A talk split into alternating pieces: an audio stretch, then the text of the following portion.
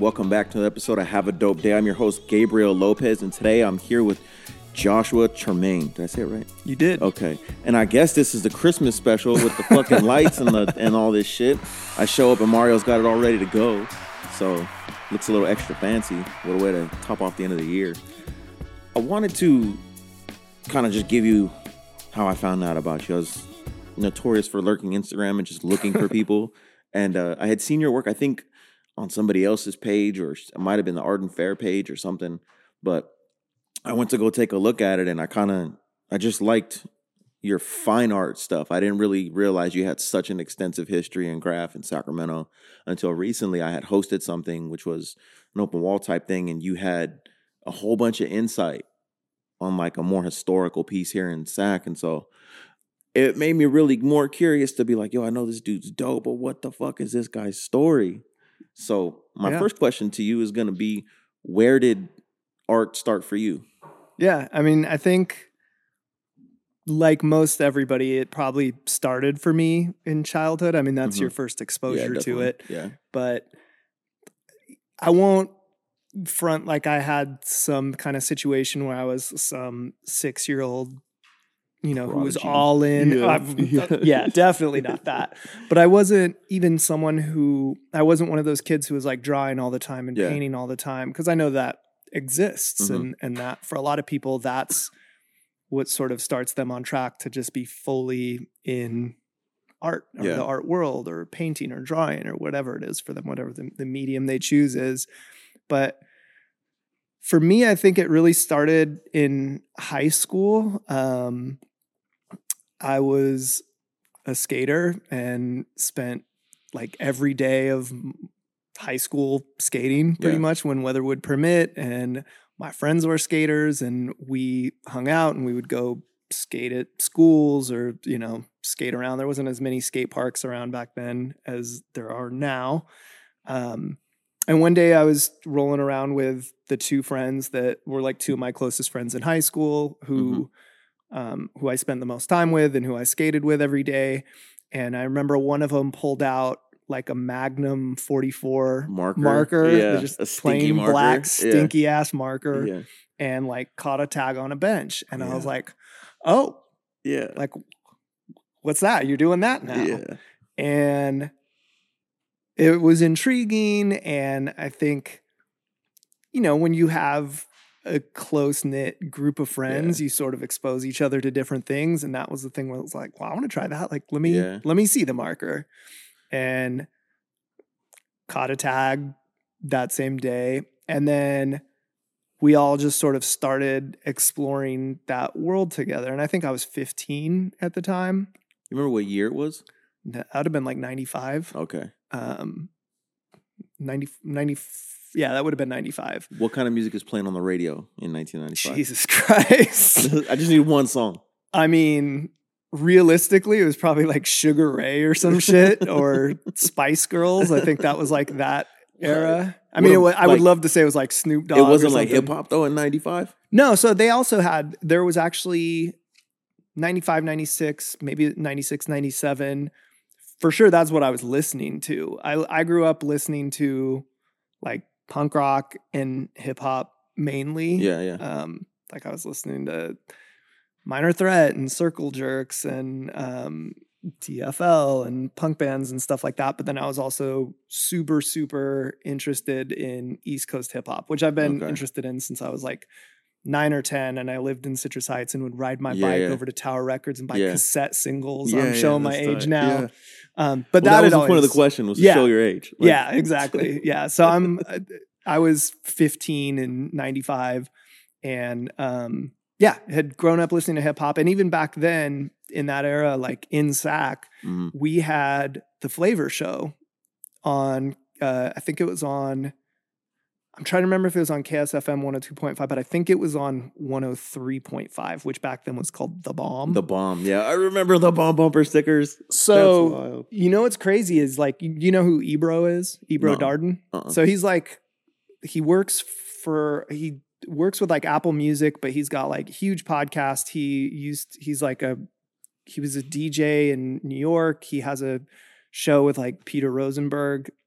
But he used to be a sack DJ Okay. and he did a show in SAC called the Flavor Show that was just like all underground hip hop Yeah. shit and East Coast hip hop shit. And he would have people come through and freestyle, and he would have the cuff on there all Yeah, the time and that's- that's socialistic Yeah, and um, all those groups. But yeah, so anyways, sorry, I went way off on a no, that's tangent good. there. That's all good. Uh, but yeah, definitely that was a big part of my life. And so it wasn't like, you know, I've never tried rapping. Yeah, I didn't yeah. break dance. It wasn't like, you know, I wasn't a turntablist. It wasn't sort of like a four tenets of hip hop thing for Yeah. me, but it was just like, oh, like this seems like it goes hand in hand with skateboarding. Well, it, it's the thing that I know now that I didn't know when I was playing with those things, skating and music. It's like you might come from different backgrounds culturally, but it's all it's all or ethnically, whatever you culturally, whatever. But like it's all the same attitude. It's all the same feel. It's the same vibe. So like that's why a lot of dudes that listen to punk rock, skate,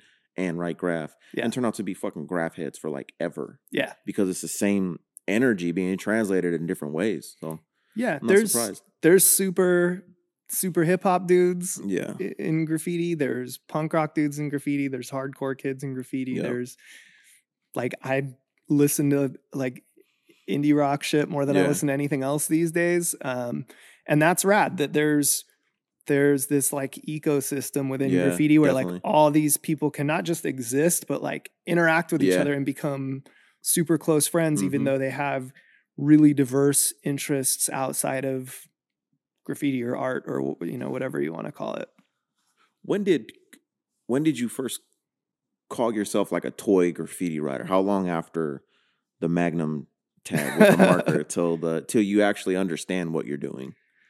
I think to put it all into perspective it was a totally different situation back then because the internet wasn't Yeah, yeah, wasn't as prevalent as it is now yeah.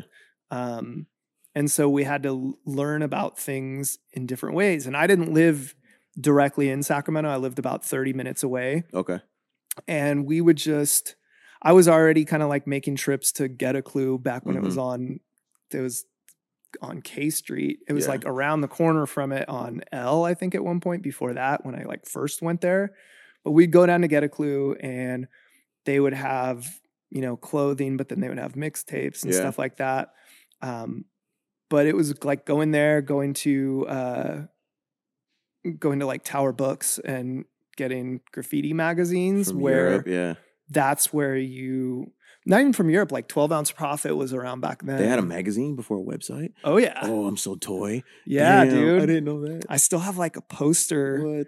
from 12 ounce Prophet. Um, and it, yeah, they, they would have like, they would have, they didn't have a ton of stuff from Europe. They'd have like a little bit be- because there was already so many like European focused graffiti magazines. They really did try to focus on Oh, US graffiti and they had, you know, lots of East Coast stuff, FX Crew and Yeah, Cess definitely. and Purr and Yeah. all those dudes. And then they had, would have Miami crews like IHS, like Inkheads. mm, Um, and then they would have a little bit of Bay Area and LA stuff in there, but it was pretty East Coast heavy. But then they did have like an issue that had Twist on the cover and a Twist Yeah. interview. And so there was all these things where you would learn about techniques and different tools and different Yeah. utensils and then different styles. And a lot of it was just biting other people and, you know, figuring out your own style from that by taking a bunch of things.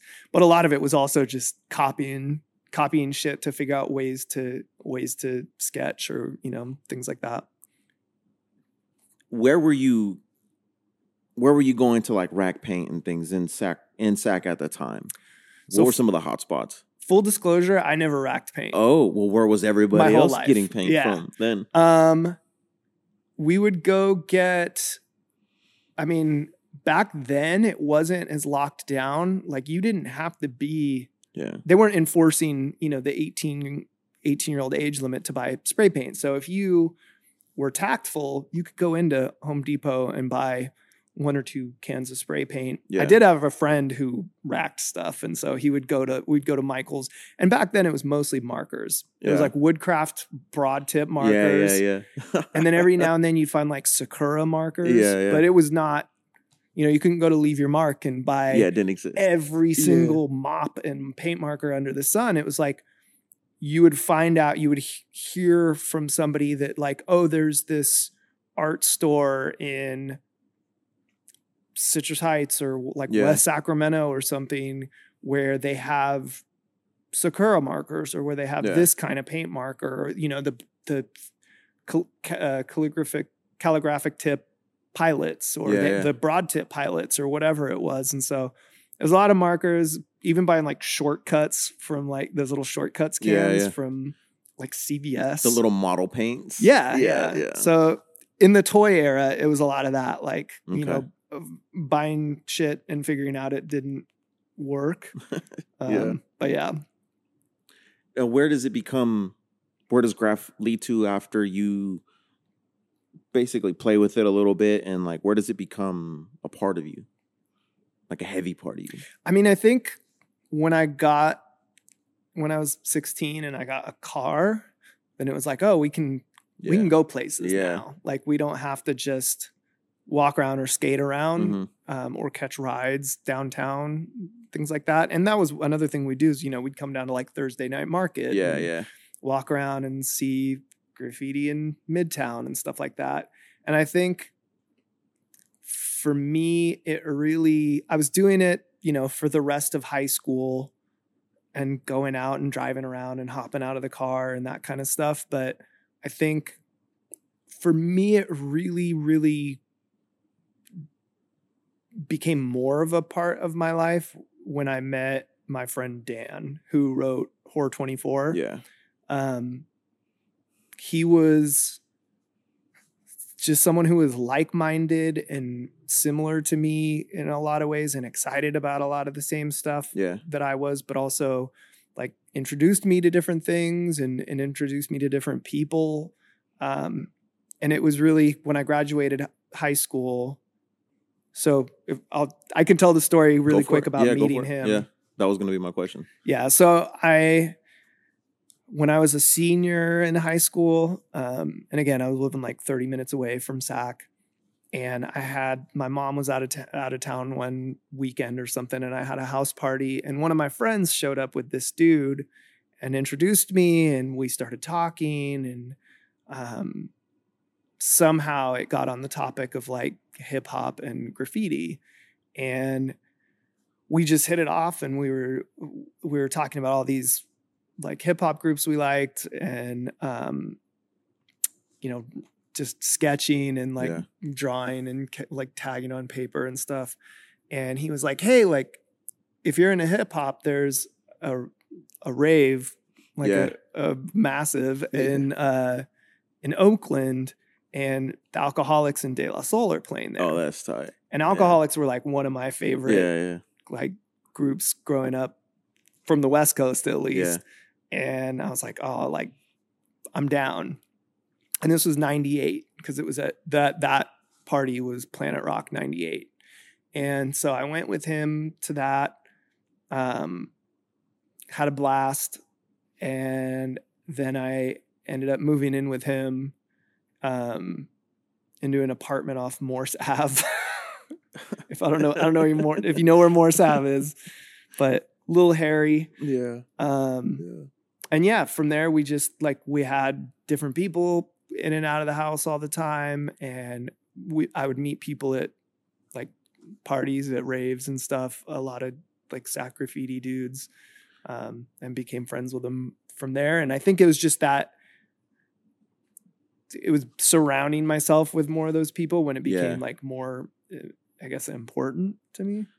Well, I think it's I think it's important to say who who Dan turned out to be later. Yeah. Like ninety eight, I wasn't around in that time. I have no idea what was going on here. Yeah. But like when I had met Dan or met knew of Dan, right? It was he was already Whore 24. Yeah. He was already all city here. He was already super established. He just like he was tight. And then he was it's it's been this weird thing in SAC where like you people become popular at a certain time for certain things.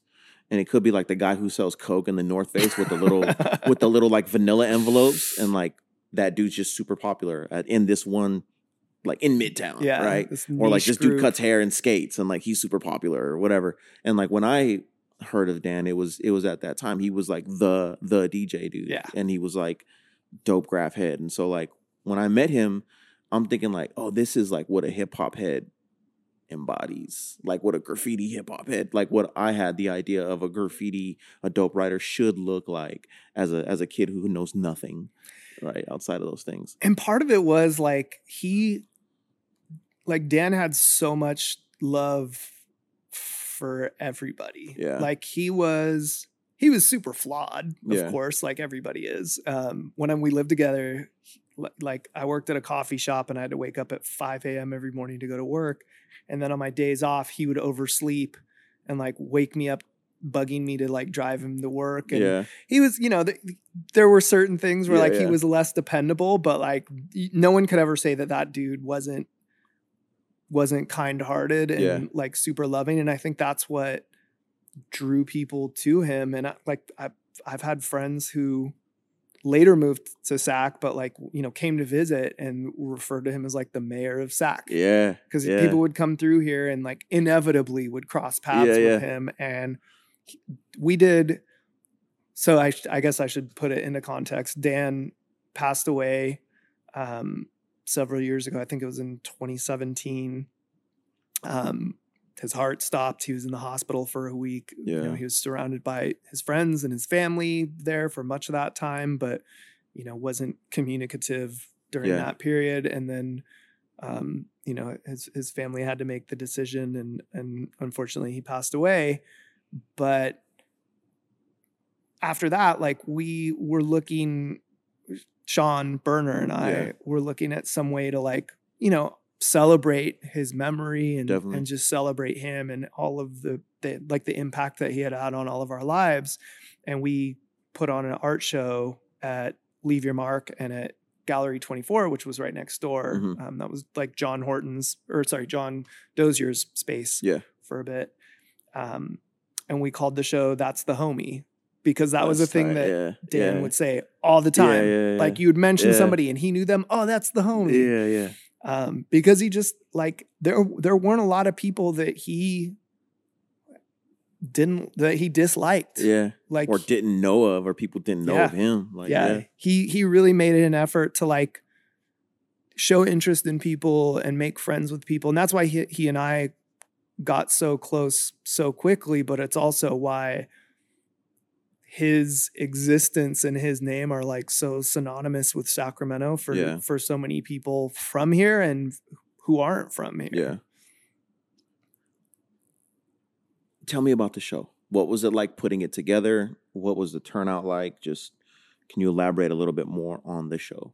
Yeah. Um, so we did that show, and there were certain people that we, that Sean and I reached out to. You know, there's artists in Sacramento that like, you know, we knew we had to have Yeah, be involved, and there were people, you know, f- friends that friends of mine from the Bay Yeah. or from different states or friends of Sean's from the Bay in different states that Dan was also super close with and some of them that like he had introduced me to Yeah. um and or that he had introduced Sean to and so we just did this show that was like everybody the pieces that everybody contributed had some tie directly to Dan. Yeah. So a lot of them were like, you know, people doing Horror 24 pieces, but also just doing, we had people do portraits of him um, yeah, that were amazing.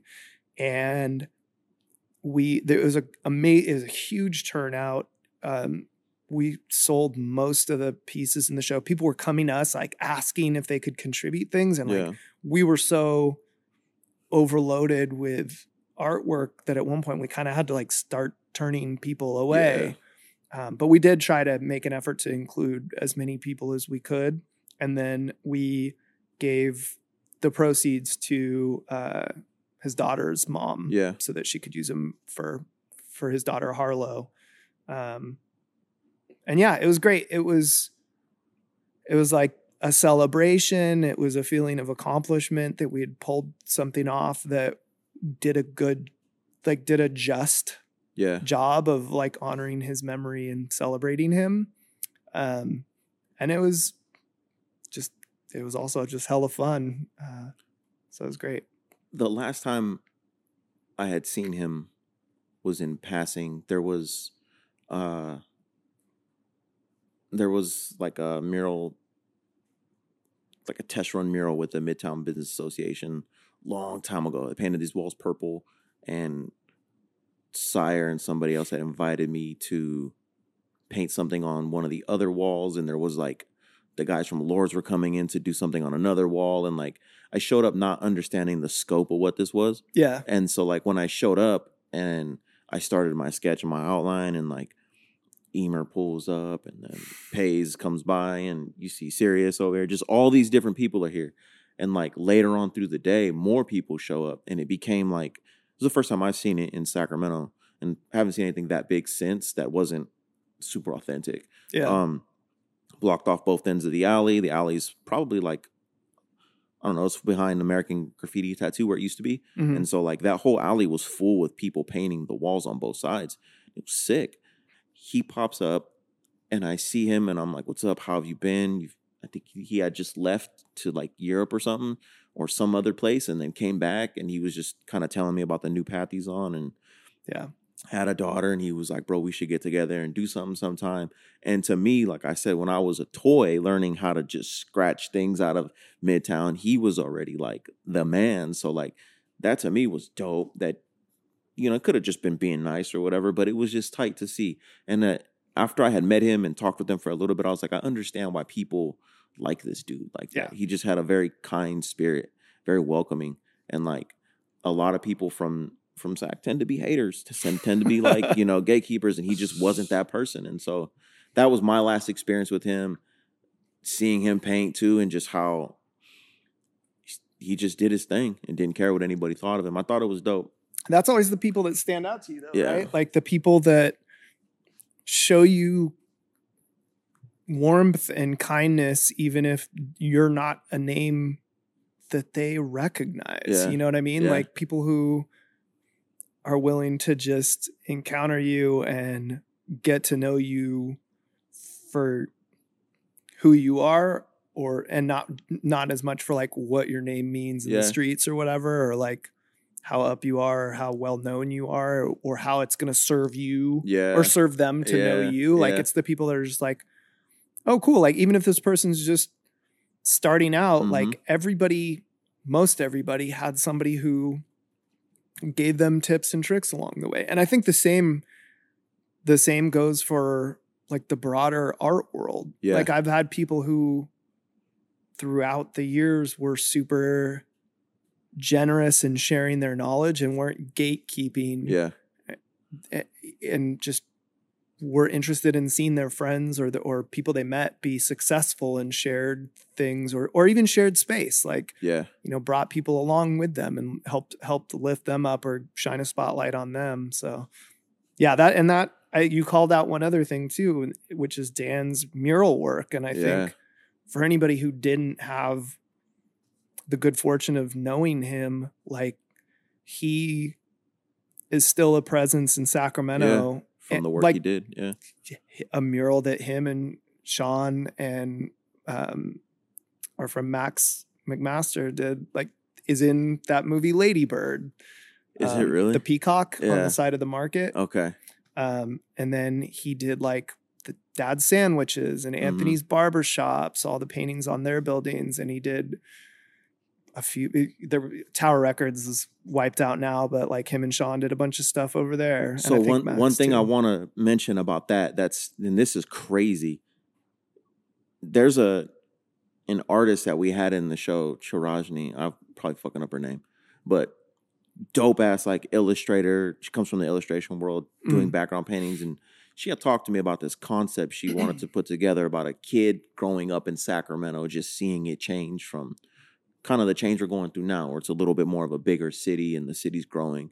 And she wanted to highlight some of the things from her childhood. And she's like, I love the Tower Theater and I love the record store that used to be across the street from there. And I'm like, yo, you know who painted that? This dude named Dan Horde, graff dude. But I kind of gave her a little bit of the resume. I was like, it'd be dope if you somehow incorporated that mural into the painting if Yeah. it makes sense to what you're doing. She sent me the rendering and it was the top of the mural, like as if these kids were sitting on the roof of that building, just kind of enjoying the day as kids in SAC. and so tight. that I think turned out to be the piece she sold in the show here. And it's I'll show you on the way out, you'll see it. But it's like we had that conversation about um about him and why he was important. And she put it in the mural yeah. or in in the painting. And I was like, that's crazy that now we're having it's like right there, dude. Yeah, he I mean, there were a lot of people that I met either through him directly or or just with him or through people I met through him. Um and then he moved away for a while. He moved to the to Seattle for a little bit. It was actually like right after he started writing Yeah. Horror 24. I, like cuz he came up with that name. That name was when he was living with me and I still have the first horror piece that Oh, he ever like sketched out in an old black book somewhere. Um, but then he moved to Seattle and he was gone for a couple years and then moved back. And then uh yeah, he moved away for a little bit like you mentioned. I think it was to Denmark. I- I think it was Denmark. Um, but I could be I'm I could be wrong. Um, but yeah, and then he was back here and he was doing his thing and he was, you know, him and John Dozier started a sign painting business and mm-hmm. they were doing a lot of things around here. But yeah, he left his him not being around anymore, I think leaves a big a big hole in a lot of people's hearts and a big hole in just the Sacramento Yeah. scene in general. There is like a vibrancy that he brought to this place that I think is is missing and will, you know, be Definitely. missing forever. Especially seeing how murals progressed here. You know, like he should have been a part of the growth, the boom you see now. Facts. let's um where does your art go after that significant event of him passing what does that do to your art Um, so I had a, prior to that done like little shows Mhm. here and there, and I had always just focused on doing stuff that I was that I had fun doing, but also just pricing it at a like putting it at a price point where it was super affordable and people could have art in their Yeah. homes and like not have to haggle over whether they would be able to buy groceries or pay rent because it was super cheap and so it wouldn't put a dent in their wallet and like even I had done a show with um way back in the day like with Dano and my friend Jason Gardner and my friend Austin McManus and um a couple other people from the Bay and Amanda Lopez and some other people that I'm sure I'm leaving out, but um, we had done those things together. But like even just in that show, the pieces that I had, and I had a, like probably 15 pieces that were all just kind of small to medium to Mhm. slightly larger. And there wasn't a real consistency. It was like a lot of it was super rooted in graffiti yeah um, but there was no like real set style to it. And after Dan passed away, we did that show, and I kind of took the same approach to that.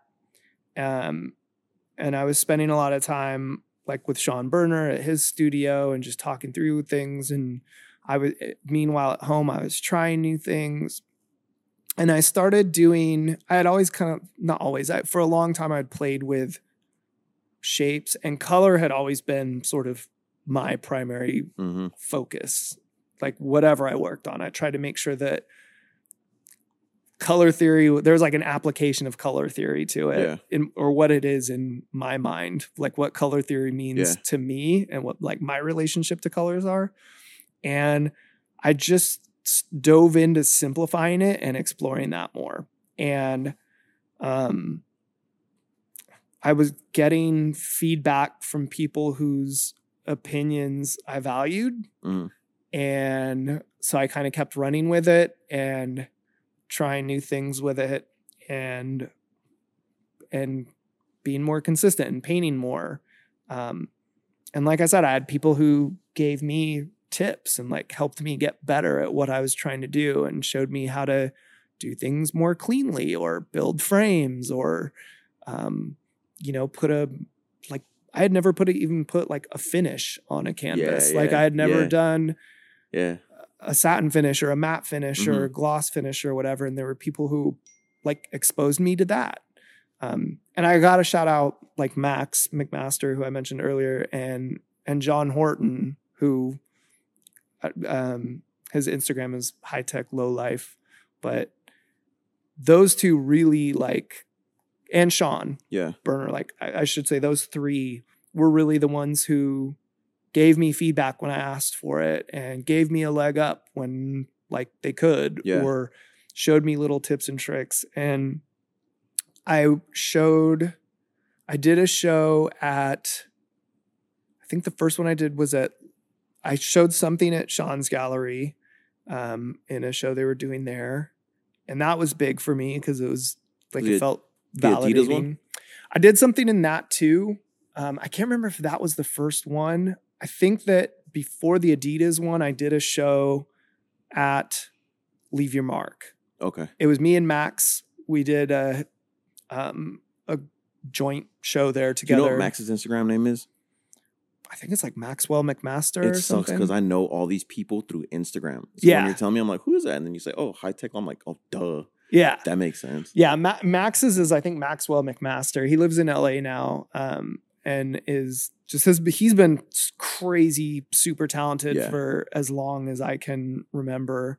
Um, and I, th- again, somebody I met, I think through Dan, or maybe I met him through like D1 or something way back in the day. D1. Because that was another dude I was Yeah, super yeah. super close with that I met through like rave shit. yeah, that's that Um, makes sense. But Max and I did a joint show, and it was called Square One. Just like simplicity. like, Yeah. back to square one. And that's where I really tried to run with the thing that I was doing. And the thing I was doing and how it like I guess how it's to bring it full circle, how it's like related to graffiti is that it was just shapes and colors Yeah. like it's like you know abstract and at the end of the day like i'm not doing anything groundbreaking at all. And i recognize that. But the thing i think i do do well is mapping out things spatially and mapping out colors that maybe don't seem like they would go together Yeah. but then they do or colors that like no duh they go together but just the way that they're positioned on the canvas. And so that's the thing that I really kind of dove into head first. And I got to throw one thing out Go too, it, just because we mentioned yeah, graffiti yeah. a bunch of times. Like the thing that would always drive me like ape shit crazy Yeah.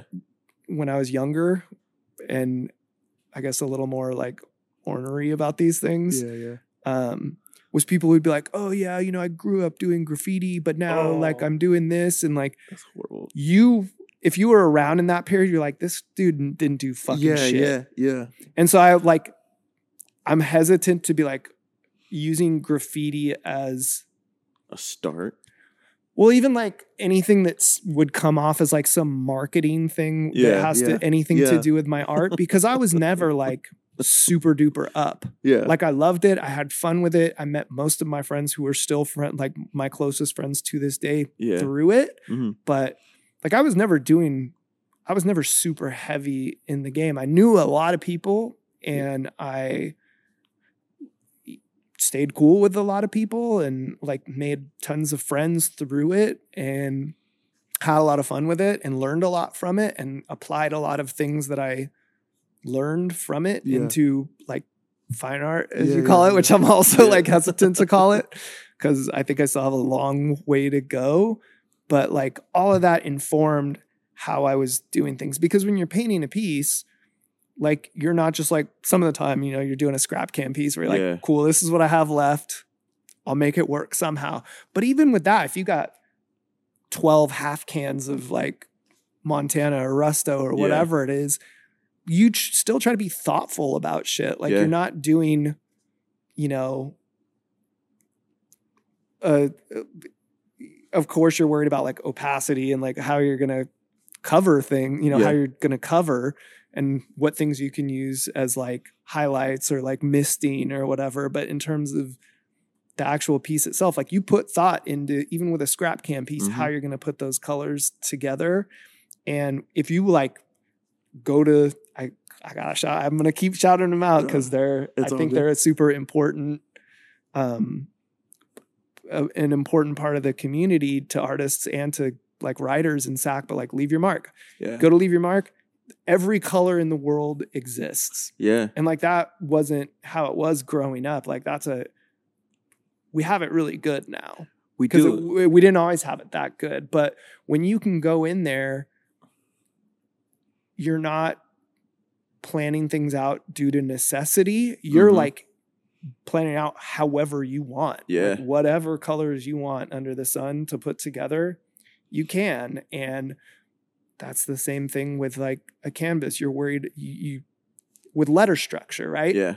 Like you're if something's a little off, like it drives you fucking crazy, Yeah. right? It has to arch the same way on both sides, or Yeah. it'll be it'll be Yeah, wrong. you're like the top of the E is too Yeah. too thick, or it's too skinny here, or like it kinks out the wrong way, or like I want some sort of little attachment coming off here, or some little like widget on it. And when you're just doing abstract painting, that that's all you're looking at. It's just boiled down to shapes and colors yeah. and and where they are and how they're interacting with each other and if they're like not to get too corny with it or too self-important with it but like are they creating movement are they Yeah, flowing in yeah. a certain way are they directing your eye to one part of it or another and then like is it moving your eye from one place to the next to the next on the canvas and that's the that's the shit i try to play with when i'm painting Okay.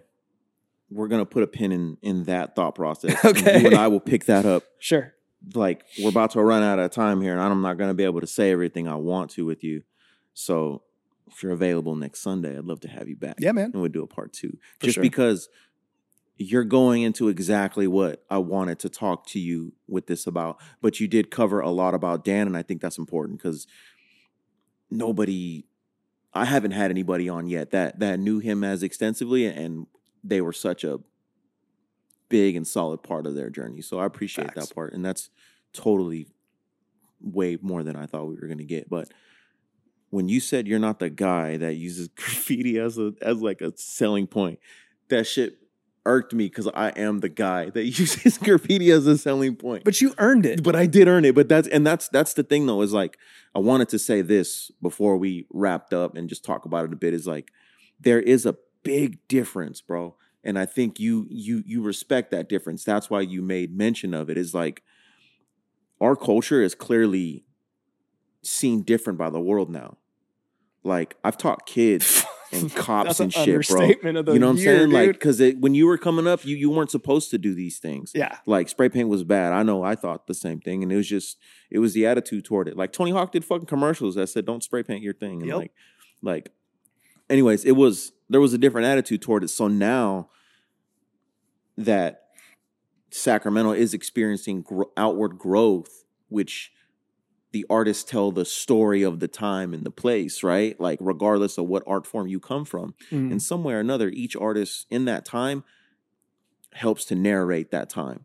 And so, like, I wanted to make sure that in Sacramento, California, somebody who sacrificed for graffiti came from or got some of the shine when it came to using spray cans and things.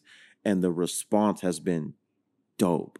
Like Yeah. I'm I'm super the reason why this works the way it does with my stuff is because like of the community I come from, because of the two decades of meeting everybody here and there and just Yeah. knowing people and like but I had like, seen you up Yeah. before I like talked to you or met you or knew like before I saw your podcast. So you put in the work that, to be able to Yeah, I just- do that. and I don't want to get anything confused. I just wanted to further on what you were saying, and I think you're you're completely right. And like, if the thing is, is like, if we don't stand up and tell our own individual stories as writers and why graffiti is different than anything else, somebody else will, and it's probably not going to be somebody who's going to do it justice. Yeah. like somebody told me some story about the origins of graffiti were from were from uh, government overthrow, and it never came from anywhere aside from like rebels in, in Russia in the Cold War. And I was just like, I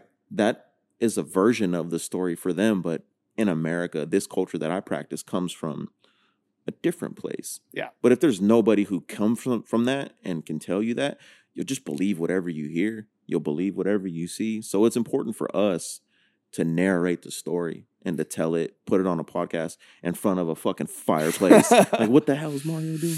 And Christmas lights and shit. But I think it's just dope to get this opportunity, dude. And I'm excited to sit down with you. I want to know before we go, and I ask you my final question. I want to know what's the difference between making a graffiti piece and making an abstract art piece to you in the mind? What's the train of thought that's different?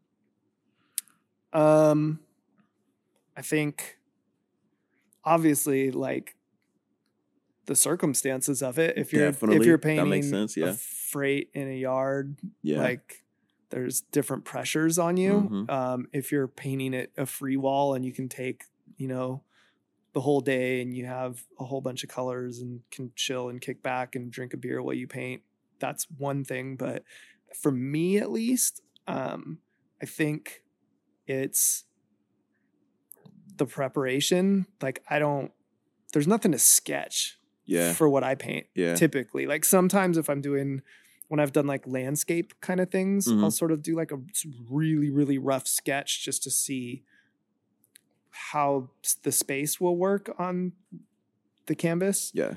But for the most part it's just going in and putting a bunch of colors together and deciding where I want to go with it. And there's like a little bit of trial and error every now and then. Yeah. There's, you know, I'll use a color and I'm like, nope, that didn't work. And I'll paint over it with something else. Um, but I think the difference is that is planning. Like you, most of the pieces I painted, if I like put a lot of effort and time into them, especially like I would have a sketch Yeah. and for canvases i just have an idea of like what colors i'm going to use and then i just start the first strokes of paint on the canvas and figure out where it goes from there I love the preparation for graffiti because at all the intensity of it and the risk of it added to the end product of it. So like when I would paint something and impress myself in graffiti, it it, it meant more to me that it was illegal because it just it tested me that much more. Like I like that part about it. Maybe this- sorry i didn't mean to go, in the studio work, I like that the art will teach me something new because it's like I don't come in with any sketches or drawings. It's just like I'll get it to a certain point and then I'll be like, what's the thing not to do right now that graff would would say that's like wrong to do. And then I'll do that to the piece and just see what happens. I think you just actually made me realize like another pretty big difference between the two practices for me at least is that in terms of graffiti like or or painting pieces i guess Yeah. um i can't think of a piece where i was like super happy with it Really? ever like ever in the history of anything i painted like i never i never felt super super confident Yeah. with most of the stuff i did like as a writer i didn't feel super confident as a skater i was like i'm decent but Yeah. I, I was never really good um when i used to dj i was decent Yeah. but I was never I never was like oh I'm really good at it. With painting, I still feel the same way, but at least when I finish pieces, like when I finish painting a canvas, most of the time I'm pretty happy with it, which is rare a rare feeling for Yeah. me is that like I'm at least confident about Yeah. stuff and I'm like, yeah, this is worthy of in my opinion, Yeah. like I know it, there's people who probably think like my paintings suck and they're super boring and like derivative of eight million other things, which they Yeah, probably are. but like, there's also people who appreciate it and Yeah. who like really like them and, and like them enough to want to buy them and hang them in their homes and or take them with you them when they move. the- yeah, which thank you Yeah. again. But like it's I think that's like the big difference is the satisfaction. Like satis- you get satisfaction out of painting pieces and Yeah. like, you know, or catching a tag or whatever it is, or doing a throw up, but you're not always like, that looks really good. And for me, I'm when I finish a when I finish a canvas, I get that feeling much more consistently. And that's where I guess I see a big difference there for me is that I feel more satisfied with the stuff that I'm doing. if you take the ego part of it out of the lead in graffiti, we lead with ego. Facts. We lead with ego. We judge with ego. Ego is the biggest part of the whole thing. That's why you don't realize how valuable graff is till later because you learn to manage that emotion of Yeah. ego. In art, it's it can you can lead with ego and you'll end up doing the repetitive things, the safe things that got you the praise. But like I feel like you particularly valuing the opinion of Sean and of high tech low life and your other buddy, like you're not leading with ego in those cases. No, I try to lead with humility. And that's probably why you get more out of the pieces because there's art will teach you all kinds of fucking things about yourself, even when you're not trying to learn, dog. And that's probably the most valuable thing of of the action of painting as an artist. You know, the sale and the other thing, that's something different. But yeah. painting as therapy, that's where its value is, is that it'll you can work things out, you can explore them, and they don't even have to have anything to do with it. When you when I paint the stress of a day, it doesn't look like stress. Yeah. You know, it's it's crazy. Well, that we there's- have this- There's millions of people who just draw or paint for themselves and will never show anything yeah, in a gallery. And maybe they give gifts to friends or or something like that but like there's a lot of people who just do it for themselves and there's people who do it cuz they they need to they have to like they have Yeah. to get that like the, get that release yeah, as you said it. Um but yeah i think that's leading with humility is always a good look like you're you're Yeah. gonna you're gonna have more opportunities to become close with people and Yeah. to like lift other people up and to have other people want to actually lift you up or or to want to build with you i guess I think you're right. I think we'll we'll leave. That's where we'll end this episode at. Um, we'll get with this you and schedule the next one. Yeah, yeah. Hopefully it'll be next weekend, and we can figure out just one in part one and two. But thank you for your time. Yeah, man. Um, this podcast is brought to you by We Are Sacramento.